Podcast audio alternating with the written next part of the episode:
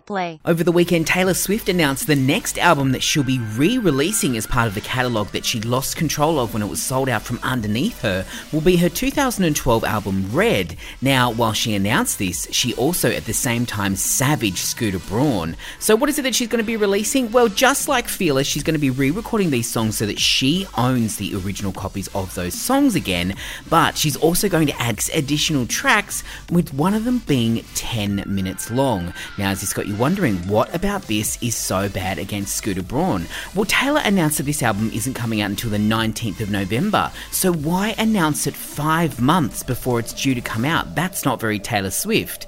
Well, she announced it on June 18, and that is Scooter Braun's birthday. Ouch. We can't wait to see what this album is going to contain. For more, head to hit.com.au.